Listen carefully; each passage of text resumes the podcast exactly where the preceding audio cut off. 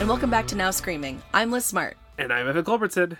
And we're watching all the horror movies at the Fantasia Festival. So you don't have to. Some of them you should, though. This intro doesn't really work for this one. As we've been teasing extensively, we covered this year's edition of Fantasia Festival, which is typically in Montreal and is currently online. And is actually great for us. I super enjoyed it being online wonderful. This year. And we were lucky enough to be able to cover the festival and wanted to do a quick-ish roundup episode of some of the best horror films that we saw as part of the Fantasia Festival programming, so you guys know about them. Yeah, because they will probably be released sometime soon or not soon, and some of them are do not misses. Yeah, I think the challenge here is a widespread one for the industry, which is that still, even now, in our year of Tenet actually being out in theaters, nobody knows what a movie release looks like right now. Yeah. Like, not to get too far off topic, but like Bill and Ted Face the Music just came out in simultaneous theaters and VOD. Tenet is only going to be in theaters. Mulan is coming straight to premium Disney Plus. When is a movie going to come out? It depends on what the distributor is really inclined to do and whether they think they're going to make a lot of money on it. People like to go to horror movies on Friday nights, and cheap horror movies make a lot of money that way. People as in me. Does that mean that distributors are going to hold on to some of this stuff for a post-COVID world? I don't know. We don't know. But we saw these movies, and some of them you definitely should too whenever they are released, either in theaters or on VOD. As such, we're also going to keep this entirely spoiler-free. So unless you're opposed to hearing about the premise and actors in a movie, you should be fine to hear this. We're building some hype. Yeah. We're getting you excited about some stuff that we're excited about. Hype. So we're going to cover the top 5 horror films specifically that we saw at Fantasia. Safe to say we recommend all of these once they're available for viewing? Oh, yes, definitely. Some more than others. That's just how rankings work. But yeah, these were our favorites. These are we did see some others, but these were our top 5. The first movie we are going to talk about is called Unearth. It's directed by John C. Lyons and Dorota Swise and written by John C. Lyons and Kelsey Goldberg. It was the world premiere at Fantasia Festival, which is pretty cool. This is an environmental horror movie. It's fracking horror movie. Fracking. Oh, yes. That's the tagline, I believe. A fracking horror movie. So lots of commentary on fracking and environmental issues, as well as being, a lot of horror. It stars Mark Blucas, who, if you are a Buffy fan, as we both are, you will recognize him. He's Riley from Buffy. He's her season 4 boyfriend in college. Some people don't like Riley. I like Riley. So I like Mark Blucas. And I like this movie. It has a lot of characters. 2 different families are dealing with, their kind of financial issues with their farms, trying to stick together, but also obviously being torn apart by those kinds of financial issues, and it has a lot to say about fracking. There's a lot of this movie that doesn't even really feel like horror, except for just the horror of what we're doing to the earth by fracking. But then once it hits its horror stride, it really does a lot. Really, yeah. It does a lot. Body horror for sure. But yeah, I like this movie a lot. I'm really into it. It's a bit atmospheric, which I think can be hit or miss for people. It's the only thing that I would caution. Again, it worked for me and you. Yeah. But we like more atmospheric horror movies. A few of the things on our list are going to be that sort of slower build. The next movie is The Dark and the Wicked, written and directed by Brian Bertino, who you may know from The Strangers, or previously covered on this podcast, The Monster. Yeah, talk about atmospheric. That's some very atmospheric horror storytelling. I love both of those movies. Yeah, I think that this is firmly in that, of that caliber. This is a really strong movie with some really fucked up images in it. Yes, for sure. The plot of this one is that a brother and sister return home because their father is very sick, home to a farm. Another farm one. There was some heavy farm imagery in both of these movies. I didn't realize these were back-to-back farm movies. Back-to-back farm movies, yeah. Things are not going well for their family, and things just get worse. And I don't want to spoil anything else that happens, but again, some really horrifying imagery, some really good slow burns. There are visual moments in this that were among some of my favorite things I've seen this year. Mm-hmm. The movie itself is not my number one favorite thing of the year so far, but there's some really, really killer stuff in this. Yeah. And I like the sister is played by Marin Ireland, and I really like her a lot. She's excellent. Her performance is really great. So I think this is similar to Unearth, very atmospheric, very familial about family ties and obligations. And I think that is very interesting. And there's always so much opportunity with just, like a sick bed. There's always exorcist vibes, that's just, it's ever present. Absolutely. Not to be too much of a mark for the marketing, but you also might have seen me tweeting about this poster. This is my favorite poster of the year by far. Nothing else is even close. I love this poster. Go look it up if you haven't seen it. The Dark and the Wicked poster is amazing and should make you want to run out to see this movie. I'd also like to say this is one of the few that we could say definitively has a release date. It was acquired at the festival by RLJE and Shudder. It is supposed to come out in theaters November 6th. Again, who knows what that looks like? Yeah. But eventually, presumably, it will come to Shudder. And I think it's a must-watch once you get there. Absolutely. The next one we're going to talk about is called Bleed With Me, directed by Amelia Moses. It's a Canadian film. This was also the world premiere. It's a debut film, too. She'd made a short film before, but this is her feature debut. Love that. Debut films. Female directors. Love it. Very into it. This is about a young woman who goes on a little cabin vacation with her friend from work and her friend from work's boyfriend, which doesn't that just sound like super fun? Great ideas all around. What a position to be in. Let's just third wheel my friend from work. But as you may imagine, it's a cabin, it's snowing, things go awry. It's, again, a very atmospheric movie. Lots of just like, that feeling of when you're at the cabin and you're playing games and you're drinking wine and then somebody says something kind of off and you're like, it's fine. And then, you're sleeping too much and people are disappearing and you don't know what's happening. And that's, kind of. Well, yeah, I hope this doesn't spoil things too much, but I think that this movie plays really, really effectively with perception and calling into question reality. Yes, absolutely. It's about not knowing what you're seeing and not knowing if what you're feeling is real. Mm-hmm. And I think that obviously there's something very rich here with regard to that being like a feminine coded sort of like gaslighting thing, yes. Which I'd love to talk about more again once this gets a release date. Yeah. All these movies I think really merit deep dives, and I hope that we can get to them on this podcast and really do an in-depth discussion. I think this movie plays with that sort of psychological element really, really well. I agree. In contrast to Unearth and The Dark and the Wicked, where there are some surreal elements to what you're seeing. There isn't really as much of a question about whether or not what you're seeing is happening. No, seeing there's no doubts some in upsetting those. Stuff happen, and we pretty much know. This movie's trying to not to trick you, but to really make you call into question what you're seeing. Yeah, and I think it was really, really effective. This is some really, really good filmmaking, especially on such like a limited scope. This movie has 3 people in it. It's very intimate. Period. That's what I was gonna say. Like, not that Dark and the Wicked isn't intimate because it's also about siblings and family, but this is like you're trapped, you're snowed in, you don't know these people very well, and yet you have this bond with them that is like transcendent, and it's just very, very, very intimate in a way that was so gripping the whole time. And these performances in particular are really, really good. Excellent. Again, there's only 3 actors. They all bring their A game. Mm-hmm. It works. I loved it. The next film is called Detention. It was directed by John Hsu. It is a Taiwanese film, and it's also the film of these that has been available the longest. So it was released in Taiwan late last year. It ended up qualifying for the Golden Horse Awards, which are the Taiwanese film awards.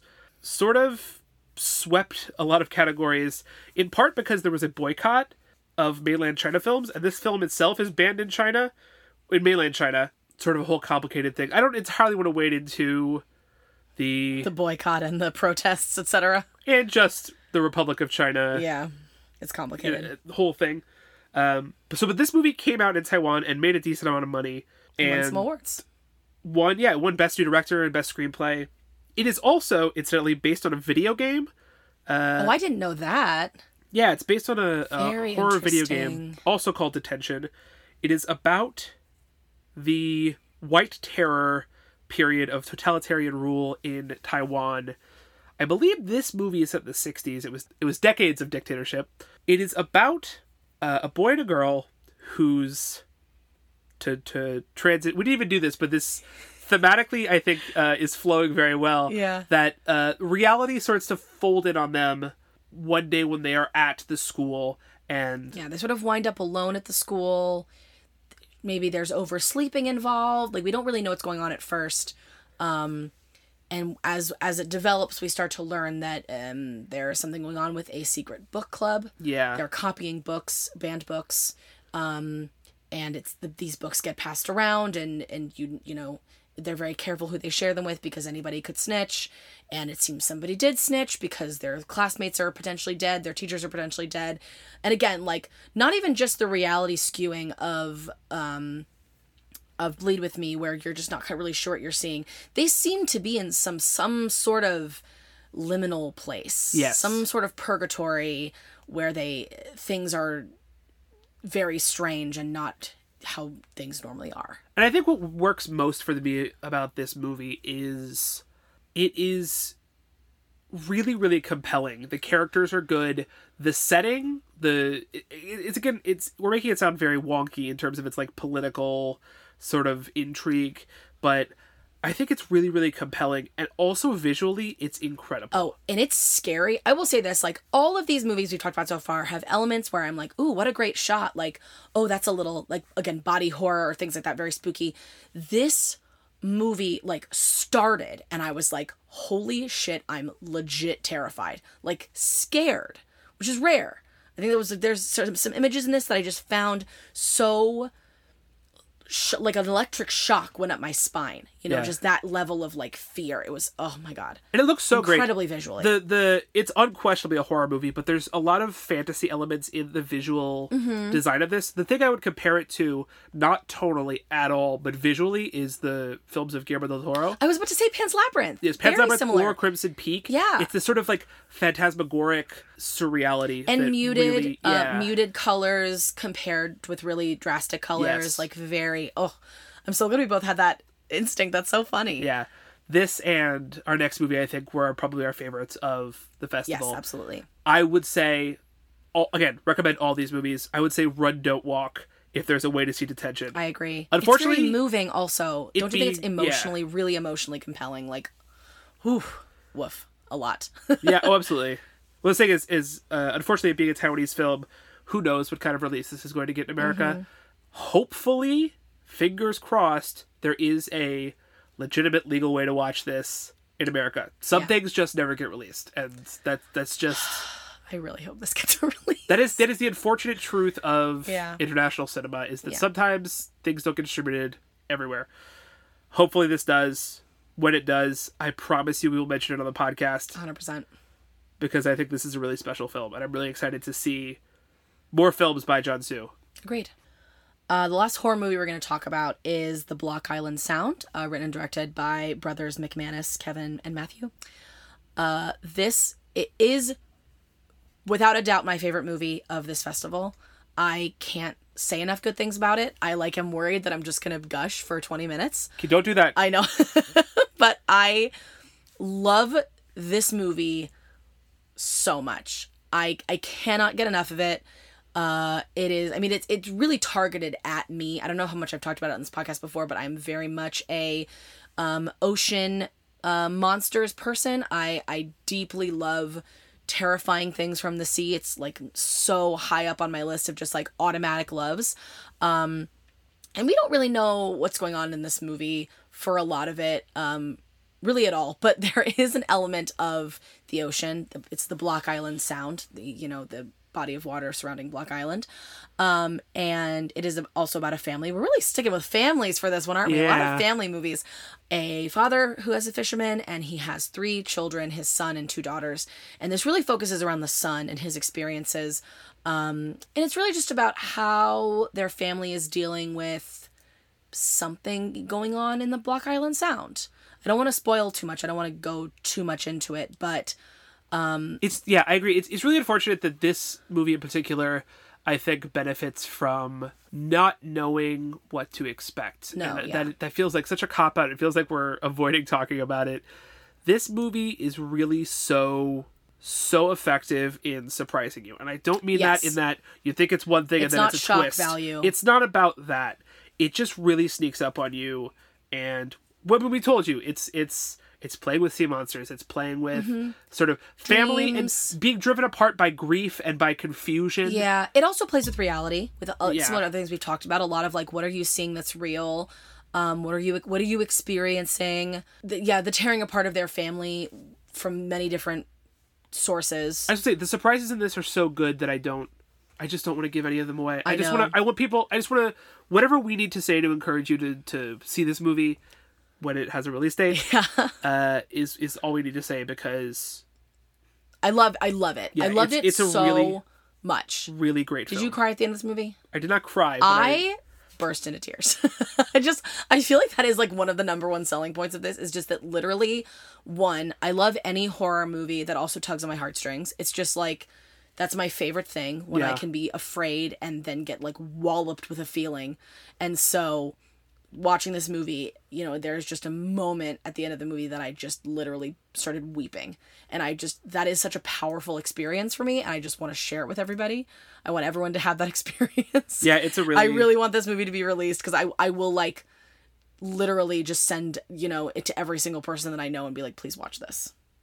It really deserves a theatrical release. And it also deserves, like all these films do, a world in which we can go to the theaters without fear of conducting I want to go to the movies. Deadly illness. Yeah. Sad. We watched some other stuff, some of which is tangentially related to horror. Yeah. But maybe it didn't turn out to be even as much horror as we were expecting. No. But, you know, we covered... It's a film festival. We covered the film festival. Uh-huh. And so we're going to talk to you about this. So if you're just here for the horror stuff, feel free to tune out. We'll catch you next time. Bounce. See ya. But if you're interested in a couple of the other films, we're going to be much shorter on these. But just to go through some of our favorites of the many, many films we watched, stick around. The first film we'll talk about is Special Actors, written and directed by Shinichiro Ueda, who you may know from our extremely over-the-top raves about One Cut of the Dead. Are they over-the-top or are they accurate? They're extremely accurate. It's a perfect film. It's a wonderful movie. And so is this. Special Actors is incredible. It's hard to describe. With both of them, honestly, with One Cut of the Dead and Special Actors, which very much feel like spiritual successor. Like, they feel so, like, really auteurism. Like, you watch it and you're like, these have nothing to do with each other, but they feel the same. The vibe is the same from both of them. As we said before, this is the unfortunate part. Everyone should turn off this episode and go watch One Cut of the Dead. It's on Shudder. Yeah. We saw it in movie theater. The magic of movie theaters. Yeah. You should go see it. I can't say anything about it because the magic of that is in... like I just said about the Block Island Sound, even much, much, much, much more so. Because it does a little bit pull a fast one on the audience in a way that I really appreciate. In a way that is touching. Like, truly, Special Actors touching. Has that... It's less... we could talk a little bit more about it, but... It has the same feel of, as you're watching it, you're just delighted to be watching it. You're just delighted by movie magic. Movie magic and hijinks and, wouldn't you say, plot piling up on plot? Just like, you think it's one thing and then it turns into another thing and then there's another layer and then there's another layer. And yet it never reaches this, like, it's not a criticism, but it's never Nolan-esque in its, like, piles. It's really... personal and intimate in a way that, like, doesn't feel totally professional. By Nolan-esque, you mean it's not, like, convoluted? Not even that. It's not blockbustery. It's not impressive. It's impressive in technique. I find it extremely impressive. But it's not. But you know what I'm saying. It's not a blockbuster. It's not. It's Hollywood-ish. It's DIY. It feels so intimate. It feels like people who love cinema and who love this movie is about. A company of actors who are hired to go do everyday life acting, right? Yeah, like stage a fight. Or wait in lines for something. Laugh at movie theaters. Laugh. They go and they act in daily life doing tasks. As such, it's about loving acting. And I think that the thing... And like performance and technique. Performance. Yeah. What works for me so well about it, Just to play off what you were saying about Nolan-esque, I think that Ueda directs this orchestrated chaos extremely well. It is never confusing what is going on. No. Sometimes you don't know exactly what everyone in the scene is up to, and you don't necessarily understand something, but you have to trust... This is the thing, is if you watch this not having seen One Cut of the Dead, you don't know it, but you're in very good hands. Yes. Just go along for the ride. It will come around. It is a ride. Yes. And you will be thrilled by the end. Yes. In terms of genre, I don't even know what to say. It's basically just a comedy. Yeah. It's kind of... It has horror elements. Yes. One Cut of the Dead more than this, but this still does have those very practical kind of effects. Yeah. Yeah, it's not... This is not a horror film. It is a comedy... Playing off lots of different genres. I think people who like horror films will like it, especially if they liked One Cut of the Dead. I agree. If you like One Cut of the Dead, 100%. I really would recommend this to anyone. It's just, it's so lovely. Yeah. The next one we're going to talk about is the only short we're going to cover. It's called Night Shifts, and it is written and directed by Finn Wolfhard of Stranger Things and It, Chapters 1 and 2. That's what particularly why I wanted to cover it, because it does feel connected to horror in the sense that he is a little horror boy, scream child. And I love It Chapter 2. He plays Richie Chosher. I'm very invested in that movie, and I think this is this is like a 2 to 3 minute short. We shouldn't even. I don't even want to say anything about it, but it is very funny. It's very well directed, and it makes me excited for that Finn Wolfhard wants to do, be behind the camera and be creative in that way. And I'm excited for what he does next. That's just all I really want to say about it. Yeah, if we talk about it any longer, we are in risk of being longer than the film. It is very fun. I don't have the rose-colored glasses of Liz's obsession with the children from the It franchise. All things It. Don't say I'm obsessed with children, please. Let's leave that out of this. It's good. It's very funny. Yeah. Very, very funny. Yeah. The next film is a documentary called Clapboard Jungle by Justin McConnell. Or as I like to call it, In Search of Darkness Part 2. Part 1.5. It has a lot of talking heads from the horror community. Which is so fascinating. I love it. Sorry, go on with what you were saying. Justin McConnell is a independent filmmaker who focuses primarily on horror films. He has made horror films, and this movie is about his quest to make another horror film. And it's really about both his journey to get this film made, to get any film made. He's working on a couple different projects over the course of it. Mm-hmm. And also about what it's like to make an independent film mm-hmm. in the latter half of the 2010s. There's lots of great interviews with people like Guillermo del Toro, Ryan from Blumhouse. Corey from The Chair. Corey Musa from Showtime television series The Chair. I was so delighted to see him. Larry Cohen. Mm-hmm. Barbara Crampton. Stuart Gordon. Yeah. Anyway. Several people who have died since this movie was made, which was surreal and sad. Yeah. This is a really interesting documentary, and I would recommend it to people who care as deeply as I do about how films get made and the challenges facing film distribution and production. But both of those, because they're separate buckets, but it's very much about that. Fantasia Fest features prominently in this film, which is like a fun little thing that we screened this through Fantasia Fest, and he attends Fantasia Fest over the course of multiple years. Mm-hmm. It's good. I'd recommend it. Yeah, I liked it a lot. Especially, like you said, if you're interested in the film industry and how movies get made. Absolutely. The next film is called Labyrinth of Cinema. It was written and directed by Nobuhiko Obayashi, who also passed away earlier this year. It is, as such, his final film. And what a final film it is. Yeah.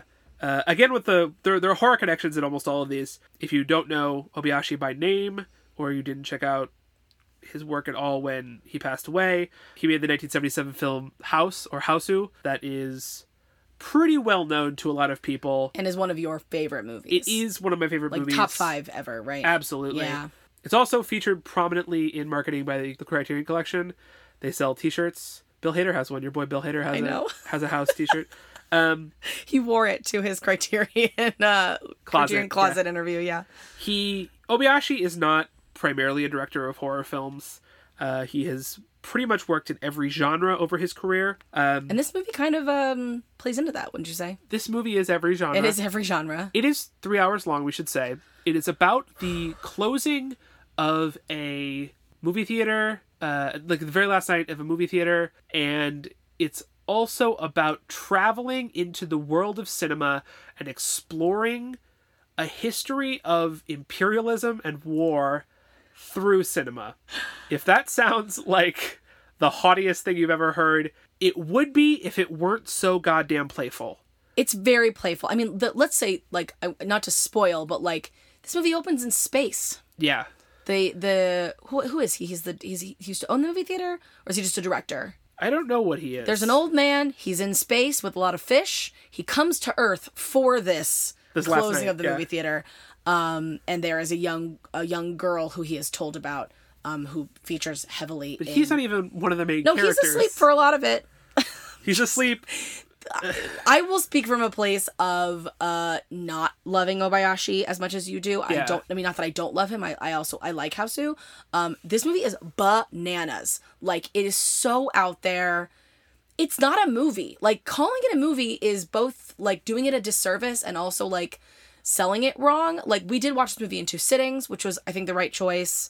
It has an intermission, by the way. It does have an intermission, so it was a very good like time to take a break and come back to it the next day. It's so wild. It's so out there. I can't say that with enough insistence that, like, this movie should not be taken on lightly. It's wild, but it also is very touching, and it's very... It is for lovers of movies. It spans genre in such a way that you will see all of the different kinds of movies that you love, and I think that's very fascinating. I like talking about this a little bit more just because this one in particular, I don't think we're going to revisit on this podcast. I agree with you that it is... nothing we say will prepare you for the energy of this movie. Even having seen Hausu or His Motorbike Island or Exchange Students, any prior Obayashi movies, this movie was made... Actually, it's actually the second movie he made after a terminal diagnosis with cancer. His previous movie, Hanagatami, I have not yet seen... but he made that, and he made this, and then he passed away. And as a, like, final statements to the world, it is very... I find it very moving. Yeah, you can't have a better statement to the world. Like, it's about how cinema... I mean, it's kind of about how cinema has the potential to save the world, but also about how mankind's foibles and our predilections towards warfare are going to be our undoing. Mm-hmm. Which, again, everything I say makes it sound so heavy. And, like, parts of this are emotionally... It's pretty heavy. But, again, stylistically, I think it's just so... overwhelming, and I mean that in the best way. And I actually find it really interesting that this is the problem, is that I'm going off on this Obayashi tangent. Yeah. Hausu is kind of about the aftermath of Hiroshima and Nagasaki. The surface level, it is not about that. It's a horror movie about a haunted house and cats and paintings and blood and witches. Mm-hmm. But if you remember at all, the background story about her aunt and about the war, it is mm-hmm. about the trauma that inflicted upon multiple generations of Japanese people. This movie is doing a similar thing thematically in terms of what it does with war movies and the way that we keep retelling the stories through war movies that is sort of re-inflicting that trauma, mm-hmm. Specifically the trauma on this young girl character. I agree with you that to call it a movie is a disservice. I think it's basically, for what it is, it's basically perfect. It's just that what it is not... Conventional or even what I think most people are looking for. It wasn't entirely... I had to really work to meet this movie on its level, and I think that I'm kind of the built-in audience for it. Yeah, not everyone is going to want to do that work, nor should everyone want to. Right. But I think that if what we're describing sounds like something to be up your alley, and you have the patience and the attention span, I could not recommend it highly enough. I think it's a really, really powerful and moving and honestly entertaining, very funny piece of filmmaking. It is funny. It's a good movie. And I'm not its target audience in any way, shape, or form. Yeah. The last movie we're going to talk about is a documentary called Feels Good Man by director Arthur Jones. It's also a horror movie in a way. Oh, it's very much a horror movie, but only, and I think as if you follow our Twitter, Evan sent in a tweet just about the horror of being alive and being on the internet. This is a documentary about Pepe the Frog and his... horrifying journey of being created by Matt Fury, a very seemingly nice man who just wants to draw frogs. He loves to draw frogs, And Pepe was completely and totally co-opted by the alt-right via 4chan and is now a hate symbol in America. And it's devastating. It's a devastating film. I, as someone who's never participated in 4chan, and I didn't really have any idea about it, this movie terrified the living shit out of me. Yeah. I was in tears, for half of it, just knowing that this kind of, I was going to say evil, and then I was like, is that too strong? And I was like, no, it's evil. Just knowing that this kind of evil exists on the earth, and these people are so angry, and it's scary. It's a really scary ride, and it is very sad, and it's hard to watch. But in that way, I also really loved it, because I love internet history. Yeah. And I love hearing about, kind of the things that lead us to to where we are. The way that Pepe became a hate symbol, I never knew. And it's so unbelievably fascinating about, not to spoil, but just about the different areas of the internet and the spaces people claim for themselves and how angry they get when people invade their spaces is so fascinating and horrifying. And it just, it blew my mind in both a really negative and a really positive way. I feel so positive about this film because it's so well made, but it was a very hard watch. Yeah, I think that I agree with you completely. It's especially well made. I think as internet histories go, we don't have enough of them at this point, and I'm also thrilled whenever one handles internet culture, which both in terms of it understands what it's talking about without ever seeming, at least to me, someone who is pretty goddamn online, it doesn't seem at all like coming from a too academic or too out of touch position. No. It understands the language and the nuance of internet, both irony and hatred, in a way that I think is a really, really difficult needle to thread without sounding like an idiot, without sounding like an out-of-touch dork, or sounding very judgmental of the internet. I think this is what I encounter a lot when people try to write about the internet or being online or any kind of online space in any way, is that the internet is both so wonderful and welcoming and a place where you can find your people in a way you never could before, right? You can reach out and find people who love the same things that you do and are looking for the same space that you're looking for. And on the flip side, it is the most evil place where people have been so hurt and abused and radicalized, and our brains are literally different because of the experience we have on the internet. It's both this paradise and also hell. And not just through the internet more broadly, but specifically about meme culture. Yeah. And this movie examines and explains, meme culture in a way that is simultaneously not condescending while also being extremely clear about, frankly, the evil that it has wrought. Right, yeah. And I think that it... Like I said, that's a very hard needle to thread, and I think that this movie absolutely nails it. Again, fully agree with you. It's a must-watch for anyone who is as poisoned by discourse and memes and checks Twitter 400 times a day the way that both of us do. Yeah. Which maybe isn't everyone. Maybe you live a much, much less... more free life than we do. I use the word poisoned because it's true. A less poisoned by social media life than we do. Yeah. Maybe this isn't going to speak to you quite the same way that but it's still, I think it's still really essential because it's not just about the internet, right? It fractures out into politics. And that's interesting. That's important for everyone. It's important for everyone to understand the way that Donald Trump's presidency interacts with Pepe the Frog and fascism and Reddit. That is essential for all of us to know and care about.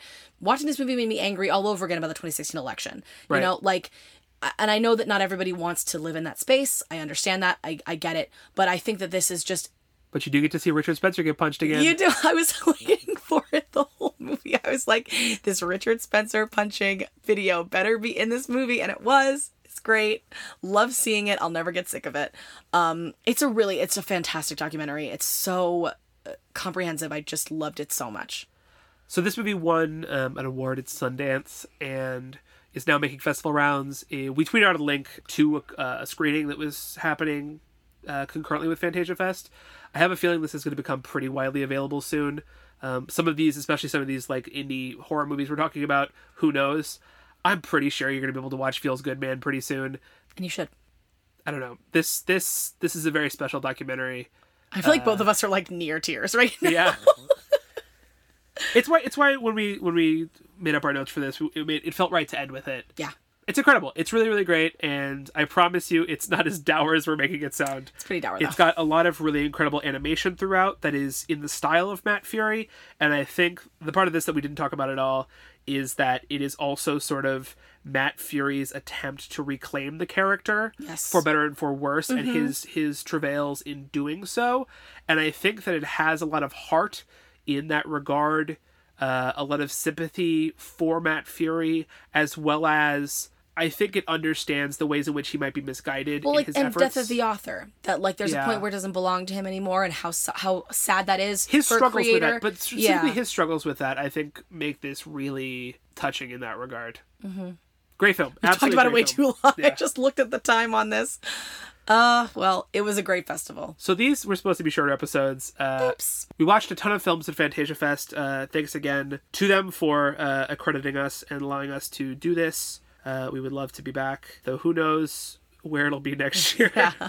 Fantasia Fest is great. I know a lot of people were unable to do some of the screenings because they're not located in Canada, and there was some geo-blocking on the screenings that you could buy tickets to. Mm-hmm. I don't know if that's something that they're able to fix. I know that distribution rights were a kerfuffle. I mentioned this because I saw a lot of stuff on Twitter about people being upset they couldn't watch Fantasia Fest films. And so I'm really...